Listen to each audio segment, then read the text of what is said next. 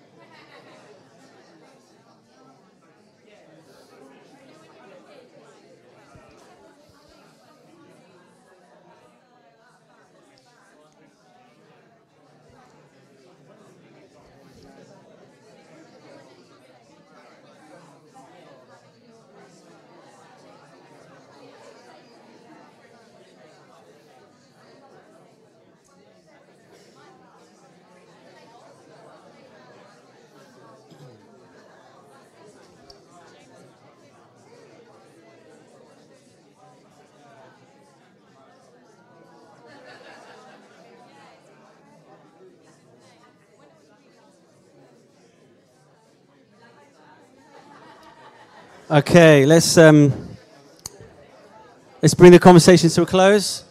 So let's have um, let's have a bit of feedback. So anyone anyone want to share what your name is, what it means? Anyone learn something new today? Yeah, go on. My name is Yu Xian, uh, means uh, cherish. That's lovely. That is. Anyone else? Um, my my Chinese name, the second character is Min tree, and the third character mean crystal clear and evergreen. So my dad want me to be as green and as clear, crystal clear as a tree. Very lovely. Uh, anyone else? Anyone learn for the first time what your name means today? No, that'd be that'd be a good experience, wouldn't it? Anyone want to share what your name means? Yeah. My name's Christabel, so it means Christ. So it's Christabel Christ. Very good. Okay. Thank you for that. That's good. Um, all right. So we're talking about names and what it, they mean. I think in our culture we don't really emphasize the meaning of names very much. I think that you know sometimes people don't know the meaning of their name. They find out later on. In the Bible, the meaning of names was very, very important um, because um, you know people would actually um, decide a name for their child based on the meaning. And sometimes God would actually say, This is what this person needs to be called because of that name meaning. And sometimes He gave a new name. Um, they reveal an identity. So here's an example Jacob I don't think there's any Jacobs here. Jacob means deceiver. Um, and he became that. When he wrestled with God, everything changed. Okay? Um, God gave him a new name. He became, in the story, he deceived his brother Esau. Um, but when um, God uh, rest, when he wrestled with God in um, in the story, when he rest, it says he wrestled with the angel of the Lord, which and Ken has spoken about this that um, really he's, he's talking about God because he said, I um, saw God face to face, I wrestled with God and, and won. Um, but anyway, that's another story. But he gave him a new name, and his new name was Israel, okay? And he became, you know, the father of the, the Israelite nation. So that's just one example of how God actually changed someone's name and it actually changed the course of their life and their destiny. So um, the Bible is full of this. But what is the most important name? Um, I don't know if this works. Oh, yeah, that would help, wouldn't it? There we go. What's in your name? Uh, this, I think, is the most important question: is what is God's name? And really, tied to that question is who is God? This is what people, um, I think, are asking. This is what people need to know. I think this is the most important question in life, or at least one of the most important questions. Who is God? What is He like? What is His nature? What is His character? And um, we often try and make God in our own image. So we come up with a God that looks a bit like us, um, or we want to have a God that fits our agenda. So we want to be the God in our life, okay? And we want God to sort of fit around the decisions that we make and the things that we think are important and right. But I think that we should start off in life and assume that we know nothing about God um, unless we go to the right source. And, you know, we can know if we, if we do that. And, you know, the right source being Scripture, God reveal, uh, revealing Himself sc- through Scripture. Um, and that's really, obviously, the, the place to start with because Scripture is the place where God has shown us his nature, he's disclosed himself to us. It's the story of God. Sometimes we make the story about us, we obviously feature in there. Um, it's the story of God's relationship with us, but he is the most important person throughout the whole thing. And in Scripture, there's a, quite an emphasis on his name because his name reveals a lot about him. So, what is the name of God? There are actually quite a lot of different names that God attributes to himself, and some of them have um, additions to them. For example, we have Jehovah Jireh, which is provider, Jehovah Rapha, which means healer, and um, I'm going to get more into what Jehovah means um, in a bit. But we start off in creation, and in creation, in Genesis 1, we start with the word Elohim. Okay, and that is what's used throughout Genesis 1 and throughout other parts of the Bible as well. And Elohim is not really a name, it's more of a title, um, it's more of a description. Um, it's the plural of Eloah. So even from the beginning, we have this idea of the plurality of God, the Trinity, you know, Father, Son, and Spirit. And this word is used um, also to describe other gods. And um, for example, the gods of Egypt, um, it says, um, okay, so this is Genesis 1. In the beginning, God Elohim created the heavens and the earth. Um, in Exodus 12 12, it says, Against all the gods of Egypt, I will execute judgment. And it uses the word Elohim. All the Elohim of Egypt, I will execute judgment. So it's interesting that this word is not just used to describe God who you know we worship. It's also used to describe other gods, and not only other gods, um, but human rulers as well. So really, you could say that Elohim means a being of significance or power. So sometimes in scripture, even human beings are dis- used to describe, um, they, they use this word to describe um, them. So um, sometimes it's referred to angelic beings, and I think that that's what it is referring to when it says the Egyptian gods. God is judging the gods of Egypt because they're real spiritual powers and it's God who is the one who is creator over all of them. Um, so we have next, uh, we go forward in the story, and ooh, we have Abraham. And in the story of Abraham, we have this um, name, El Shaddai. And El is the Canaanite word for God, one of the creator gods. So we have to remember that Abraham came from um, a place where there were lots of gods being worshipped. Okay, lots of gods. And um, the word El was one of the creator gods in the Canaanite mythology. It could be seen as a shortening of Elohim, um, but really it just means a creator god, okay, or the creator god, as really we have here. And Shaddai means almighty, okay. So we have El and Shaddai and together we have God Almighty. So what that means is, is that God is setting himself as supreme over all the other gods that they worshipped. Because God was bringing Abraham out of that land and into a promised land that he was leading him to, where you know they weren't going to be worshipping those other gods, but it was just going to be um, you know they were just going to worship um, the true God, God Almighty. Okay, and in the story um, of Abraham, um, it says this when so this is when he was still called Abraham before he changed God changed his name. Um, when Abraham was 99 years old, the Lord appeared to Abraham and said to him, I am Almighty God, or I am El Shaddai. Um, walk before me and be blameless. So, already here, there's something more to his name. He's not just a being of significance, he's not just a powerful being, he's not just a God, he is God Almighty. He's the most mighty of all the other spiritual powers. And we know why that is, is because he created all the other spiritual powers. Okay? And in this, there's not only a statement of his name, but a statement of, um, come and walk with me and be blameless. Come with me. An invitation to be his friend, to be his follower. Um, and with Abraham, without, I'm not going into detail here, but with Abraham, there was a covenant with Abraham. God established a covenant, meaning that he was in this binding relationship where there were terms of agreement, where um, God was going to be faithful to Abraham. And he expected Abraham to be faithful to him, but God actually um, was the one who would meet both terms of the covenant. So um, we have El Shaddai.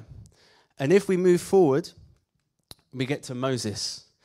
And um, this is the name that is given to us in the story of Moses. It's Yahweh.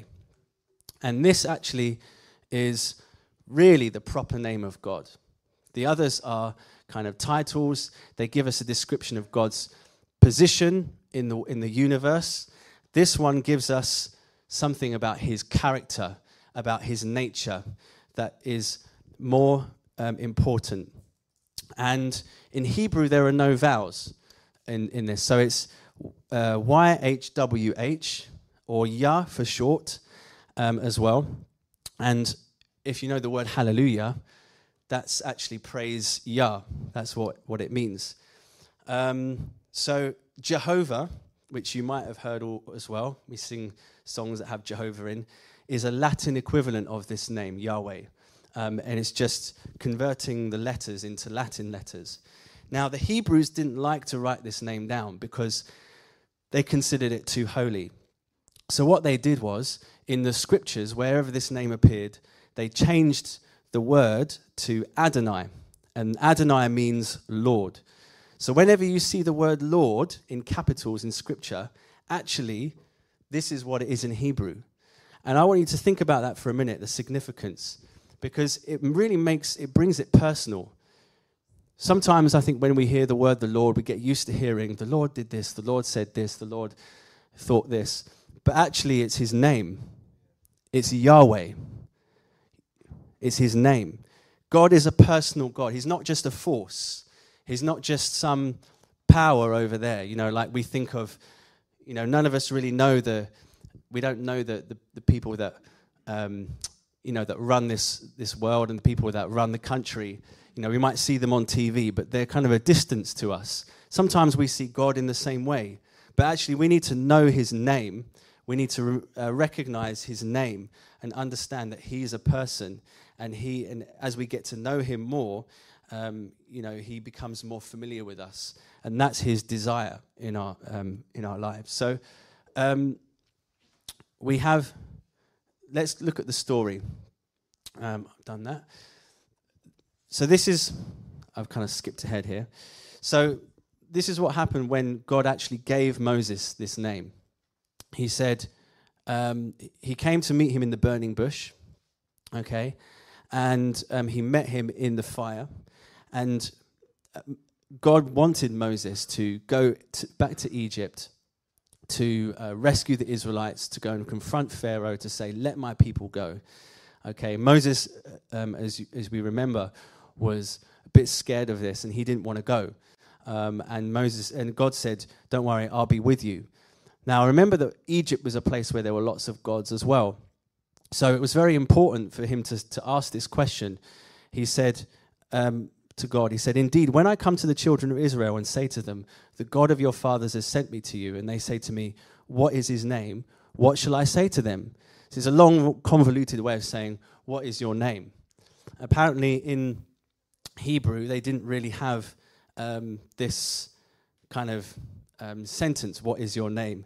But really, the reading of Moses' question is, What is the meaning or significance of your name? That's kind of what he's getting at. What is the meaning of your name? Because he wanted to know, um, that's what he really wanted to know, okay? And he also wanted to know this so that he was able to identify this is the God who we're talking about here. We're not talking about Ra or whatever other Egyptian gods they had. We're talking about this God, um, God of Abraham, Isaac, and Jacob. Um, so, what is the meaning or, or, significance of your name? God res- uh, responded to Moses, I am who I am. And he said, Thus you shall say to the children of Israel, I am has sent me to you. Um, which is a strange phrase, okay? I am. Moreover, God said to Moses, Thus you shall say to the children of Israel, The Lord of your God of your fathers, the God of Abraham, the God of Isaac, and the God of Jacob has sent me to you. This is my name forever, and this is my memorial to all generations. Now, as I said, for the Israelites in Egypt, this was important. Um, getting God's name, the, the right God that he was talking about. And he also identified himself with the God of Abraham, Isaac, and Jacob, the one that they worshipped. Okay? And we see a bit of a parallel in the New Testament when Paul refers to God as the Father of our Lord Jesus Christ, because he's speaking specifically about God being this God associated with these people who worshipped him associated with Jesus. He's Jesus' father. Okay, he's not just some um, distant deity. He's the father of our Lord Jesus Christ. It makes it more personal. And God makes a point here to say that his name um, is not just something for the Old Testament, it's for all generations. This is my name forever and my memorial to all generations. It's his eternal name.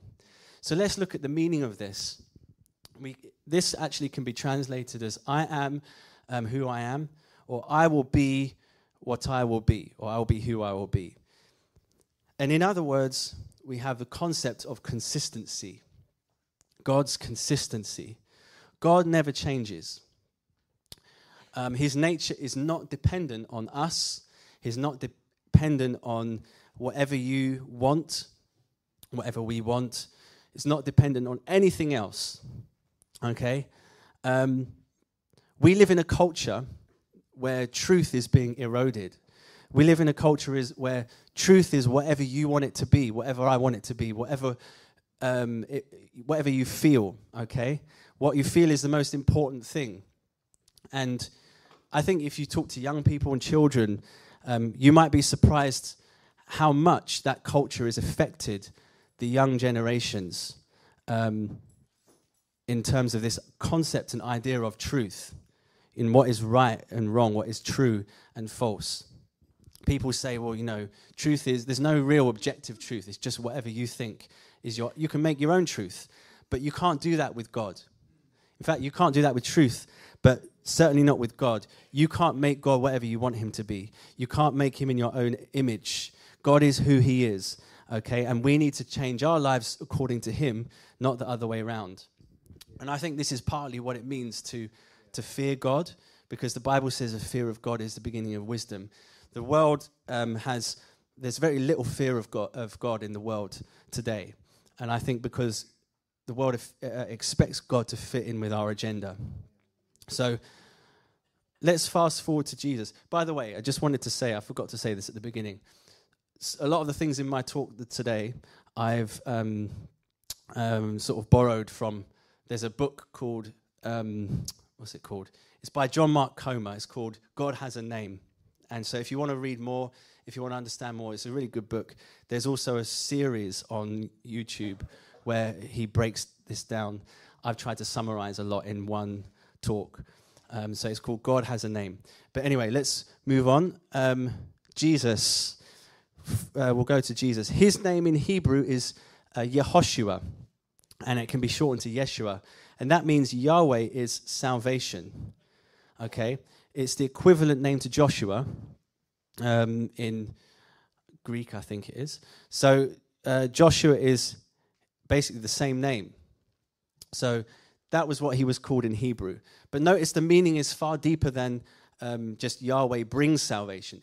He is salvation.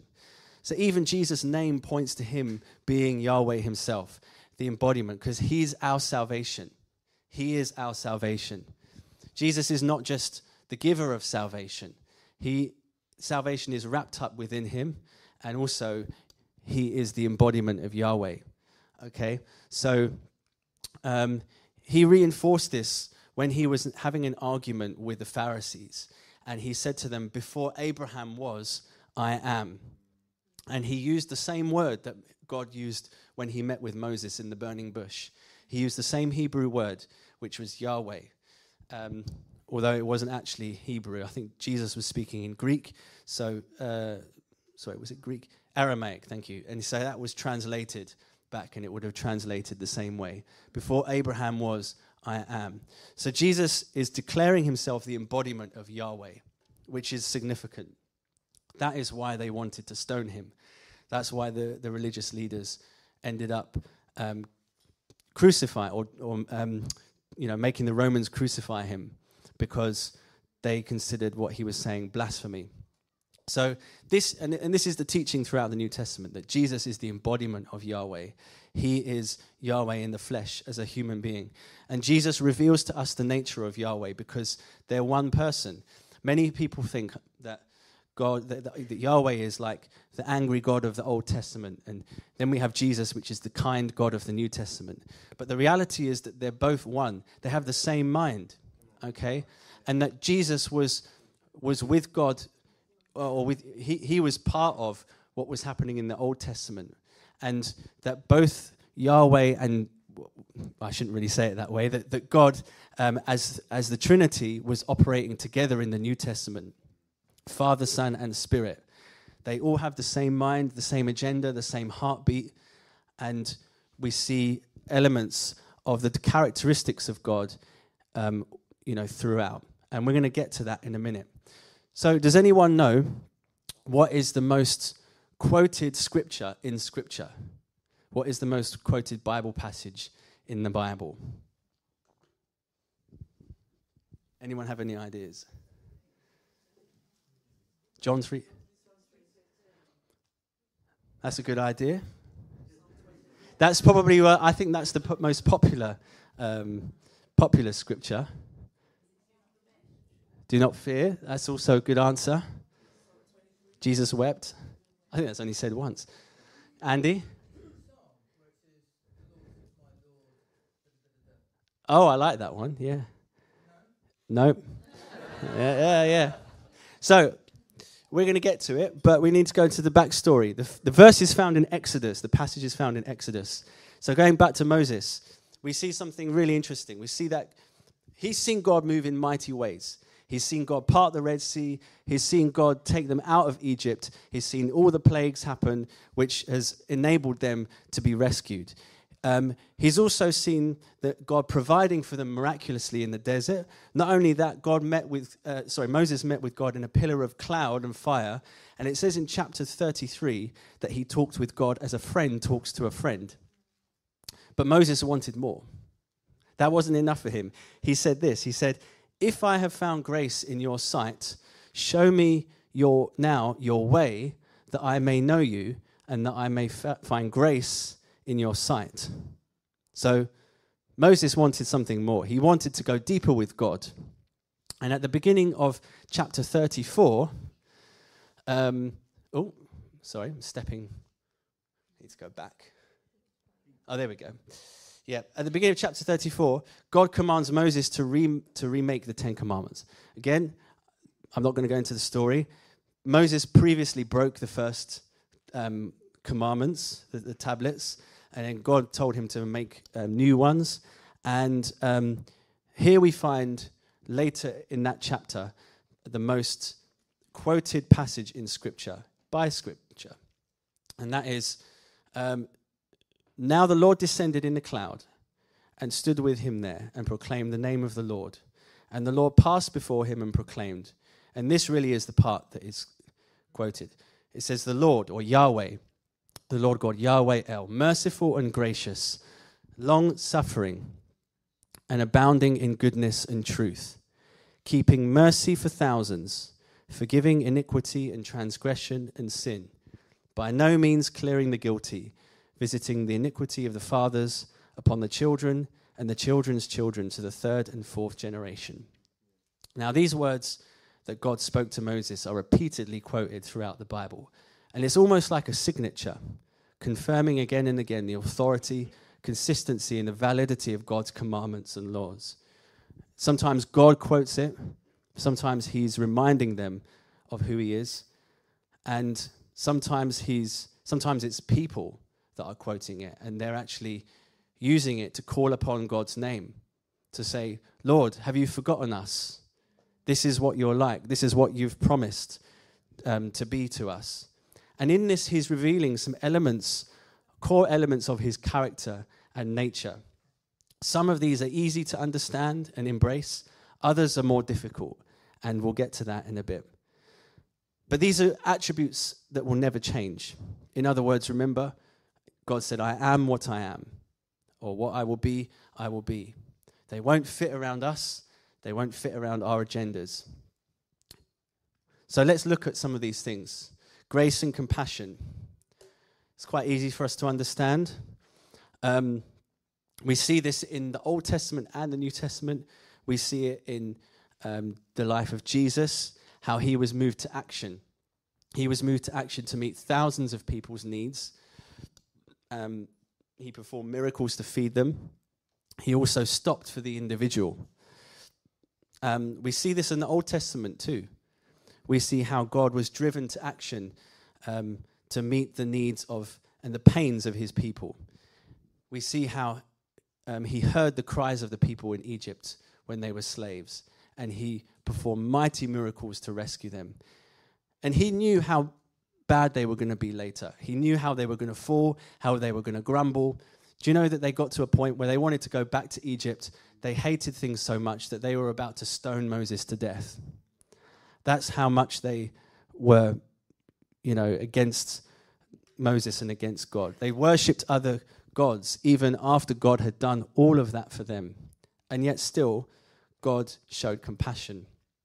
And so God rescued them and there were many other examples in the Old Testament of how God reached out to individuals in need. So we see it throughout the Bible, his grace and compassion. In fact, it says in Nehemiah, it's looking back over this um, story, it says, For 40 years you sustained them in the wilderness. They lacked nothing. Their clothes did not wear out, and their feet did not swell. Can you imagine this people in the desert for 40 years, and their feet did not even swell up. Their clothes did not even wear out because God was looking after them. Isn't that amazing? So, we see this in both Testaments. Even the Old Testament laws have a design in them to protect the weak and the vulnerable and to hold life in high value. So, you can't argue that the, old, the, the God who we see in the Old Testament is um, lacking in compassion. Slow to anger. Do you know who the oldest man in the Bible is? Who's the oldest man? Who lived to the longest? Methuselah, yeah. 969 years. And the reason why is because something to do with his name. It means when he dies, it will happen. And what it's talking about is the flood of Noah. As soon as Methuselah died, God brought the flood. Because Methuselah's birth was um, a, a point where God had decided this is going to happen, and we're going to wait until when he dies, it will happen. It took him 969 years for God to finally get to the point where he was ready to, to pull the plug. And that's a long time to give people opportunity to repent. You know, we sometimes think, how could God be so harsh to, to do the flood? Um, I think we have no idea how bad things were. The Bible says that um, it says that in all man's hearts that, that they had evil continually. Can you imagine how bad that must be? I mean, even some of the, the most evil people you can think of, even are good to their kids or, you know, do some good things. But that was how bad things were. And added to that, we had this whole thing in, in Genesis 6 with the giants coming and all of that. So I think this was a terrible world. But even then, God was very uh, resistant to bringing his judgment. And it took him 969 years to wait until Methuselah died to then bring the flood. God is slow to anger. Goodness and truth. So, abounding in goodness and truth, or love and faithfulness, are also good um, translations of these words. And we see God's goodness, we see his love, we see his faithfulness, I think, first and foremost in the gospel and by giving and sending Jesus. The Father sends his Son because the Father loves us. And Jesus willingly goes, the Son willingly goes. He leaves his throne of heaven and he enters our human race. He dies on a cross, he suffers the torture, and he does it to rescue a lost humanity. And he becomes a human forever because of his love for us. And in this, the love of God is clearly shown. There's so much more that could be said here, but for the sake of time, I'm going to move on. Um, forgiving sin. It's important to remember that God doesn't just forgive sin because he thinks he should. He doesn't just um, forgive sin because Jesus is in heaven trying to convince the Father um, that he needs to do it. He forgives because he is a forgiving God. He's a God who has forgiveness in his heart, is what he wants to do. He wants to forgive. And it's there throughout the scripture, both Old and New Testaments, that God forgives sin. But then we get to this not clearing the guilty. So, which is it then? How does it work? Because we've all been guilty. So, does he forgive sin or does he punish sin? Okay. You see where it gets a bit tricky? Well, the answer is yes, he does. Both. But it's up to us who receives the punishment. It's up to you because we can pay for our own sin. Or we can repent and Jesus can pay for it. Because he, the cross is Jesus paying for our sin. But it's not automatic.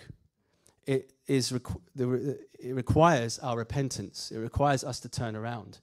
And even in the Old Testament, this was true because people could repent, people could turn to God.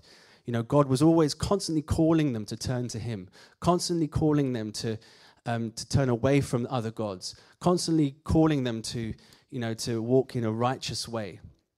Um, so this offer of repentance has always gone out. Now the, the picture is more clear because we see the fullness of the story of how our repentance is possible and activated through the blood of Christ. So, the reason why this is here is because ultimately there has to be um, some form of judgment and punishment and accountability for sin because we live in a broken and evil world. We live in a world where there are many that don't remain repentant. And in some level, we all want justice. When we hear about things, um, about injustices in the world, we think something must be done. I don't know if you heard about the, um, the recent thing that came out. It's actually not very recent, but recently there was a whole big thing about it with the postmasters in the post office and terrible things that happened. And I'm sure most of you watching that were thinking, these people should go to prison. You know, something's got to be done. Someone's got to pay for this. Someone's got to, you know, and we have that in us because it's just not right for, you know, people to destroy other people's lives and then for nothing to be done about that. So I think that that's, that really is a reflection of the fact that justice is in the heart of God. you know, justice is in the heart of God. Um, we all want it, and yet the problem is is that we don't want justice when it comes to us being the sinner.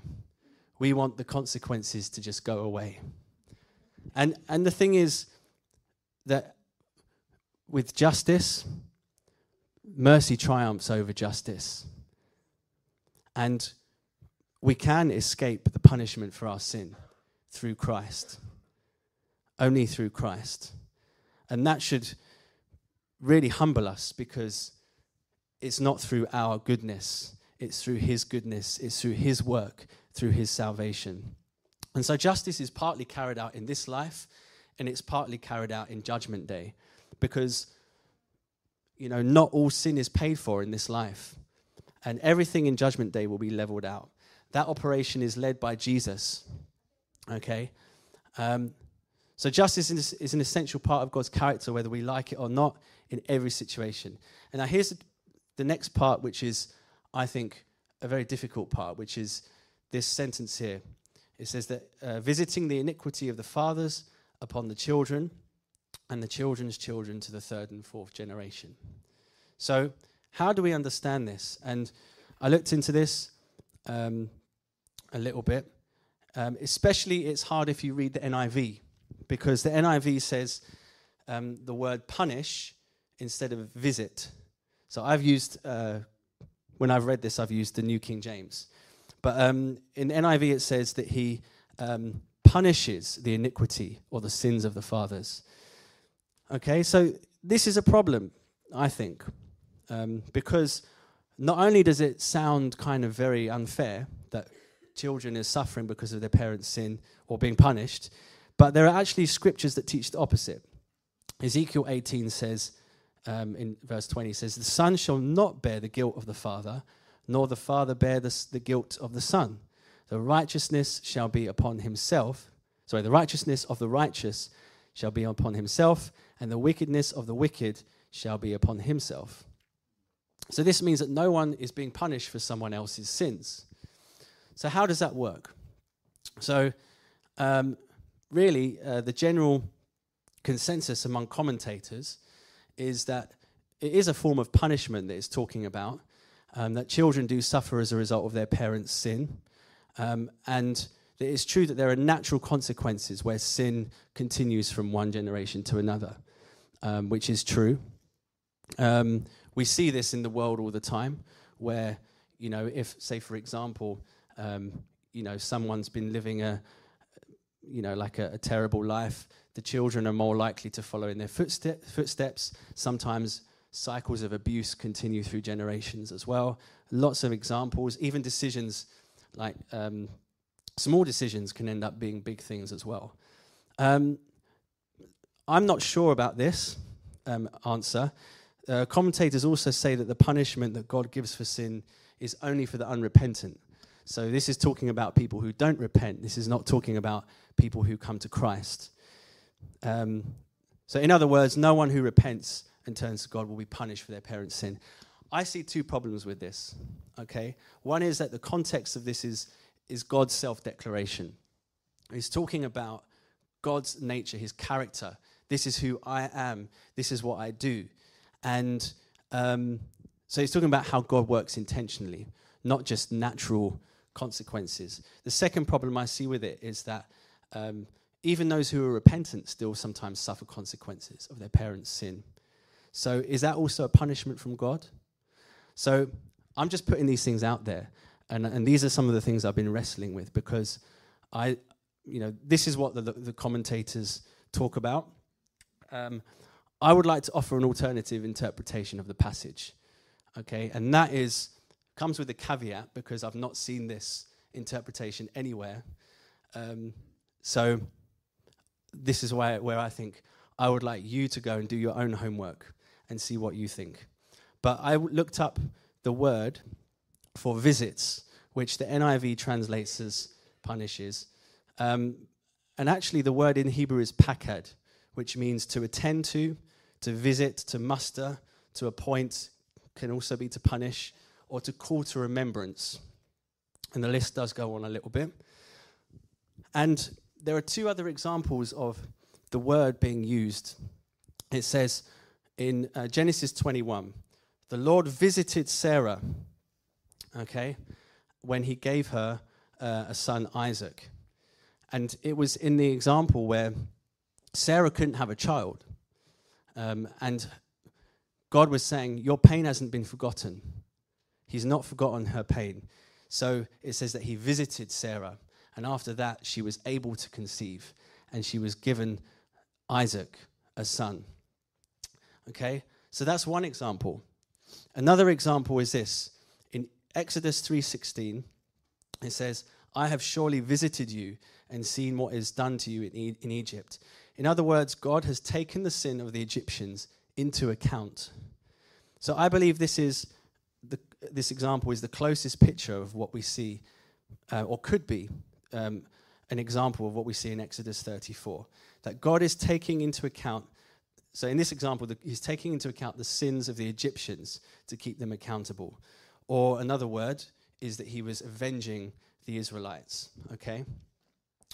So in Exodus 34, in this passage, we go back to this. I'll read it again.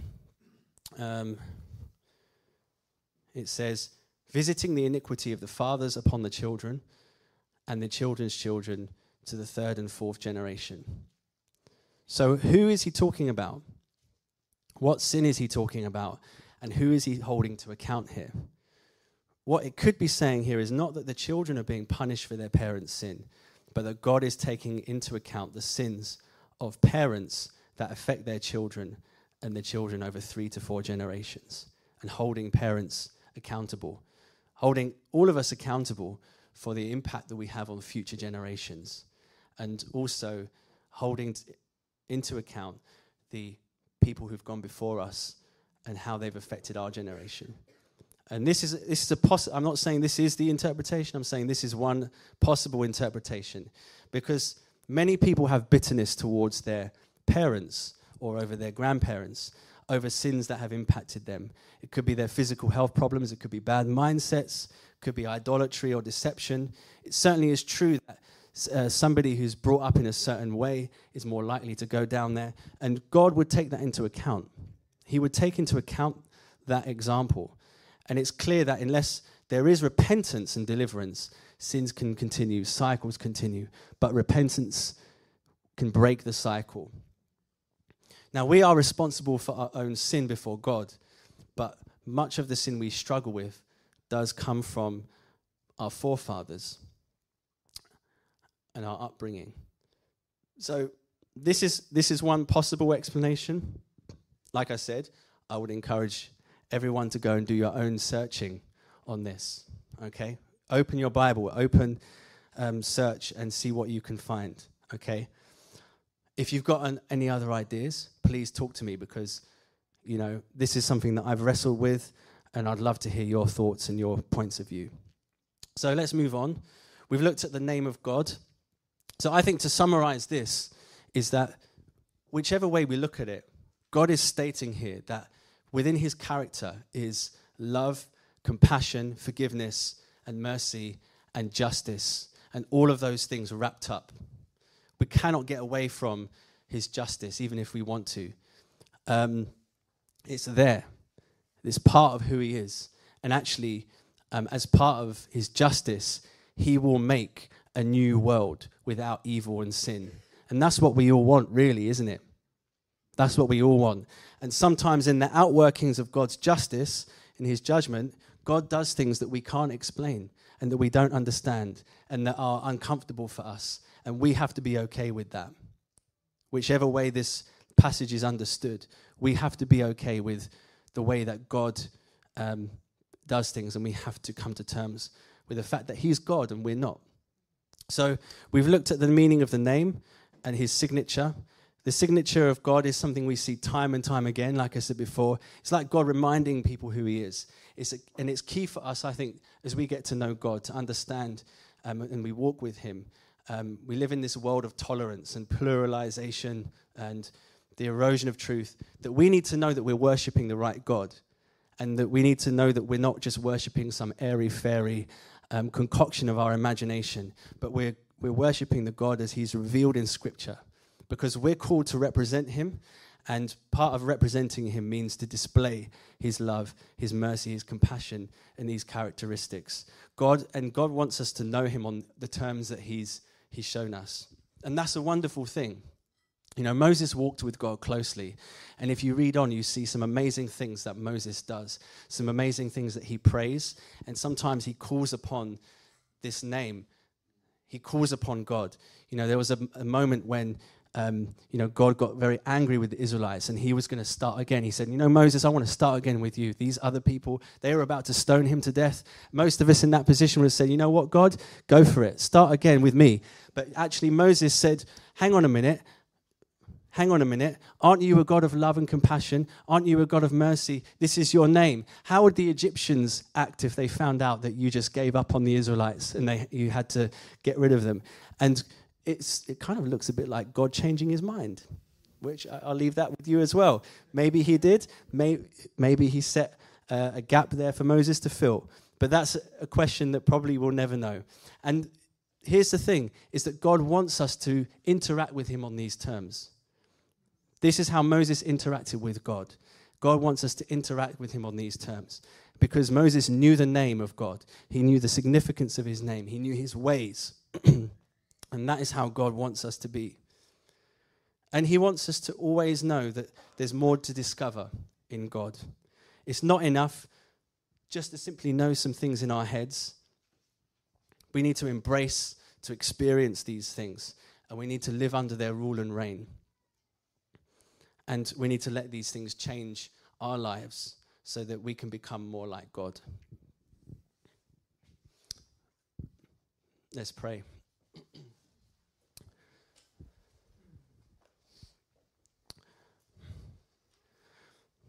Father, we, we come before you, Lord, and we acknowledge that you are higher, greater, and more powerful and, and um,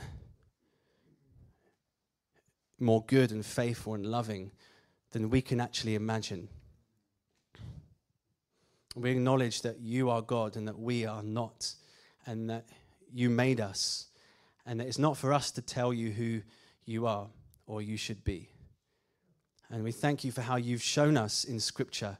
You've given us um, clues of who you are, you've given us stories, and you've told us what you're like. Help us to understand this, Lord. And even when we come across passages that are difficult and hard to interpret, Lord, and, and weigh up, I pray that you give us wisdom and you give us insight to know what these things really mean. But Lord, I pray that we would be able to trust you, we'd be able to put our faith in you fully. Help us to do that, Lord. Help us to walk with you even greater than Moses did, because Moses was under an old covenant, Lord. But he showed us something powerful so help us to move in a way that, um, you know, to learn from Moses and to learn from this, this walk, this friendship that he had with you, Lord. And I pray that you'd help us to be more the embodiment of Jesus that you've called us to be, to reflect his character, to reflect your character, to reflect who you are, and to shine that to the world, to show what you're like into the world around us. I pray that each of us would have a deeper connection with you and search you out, want to have a, de- have a desire to search you out more and more um, day by day. In Jesus' name, amen.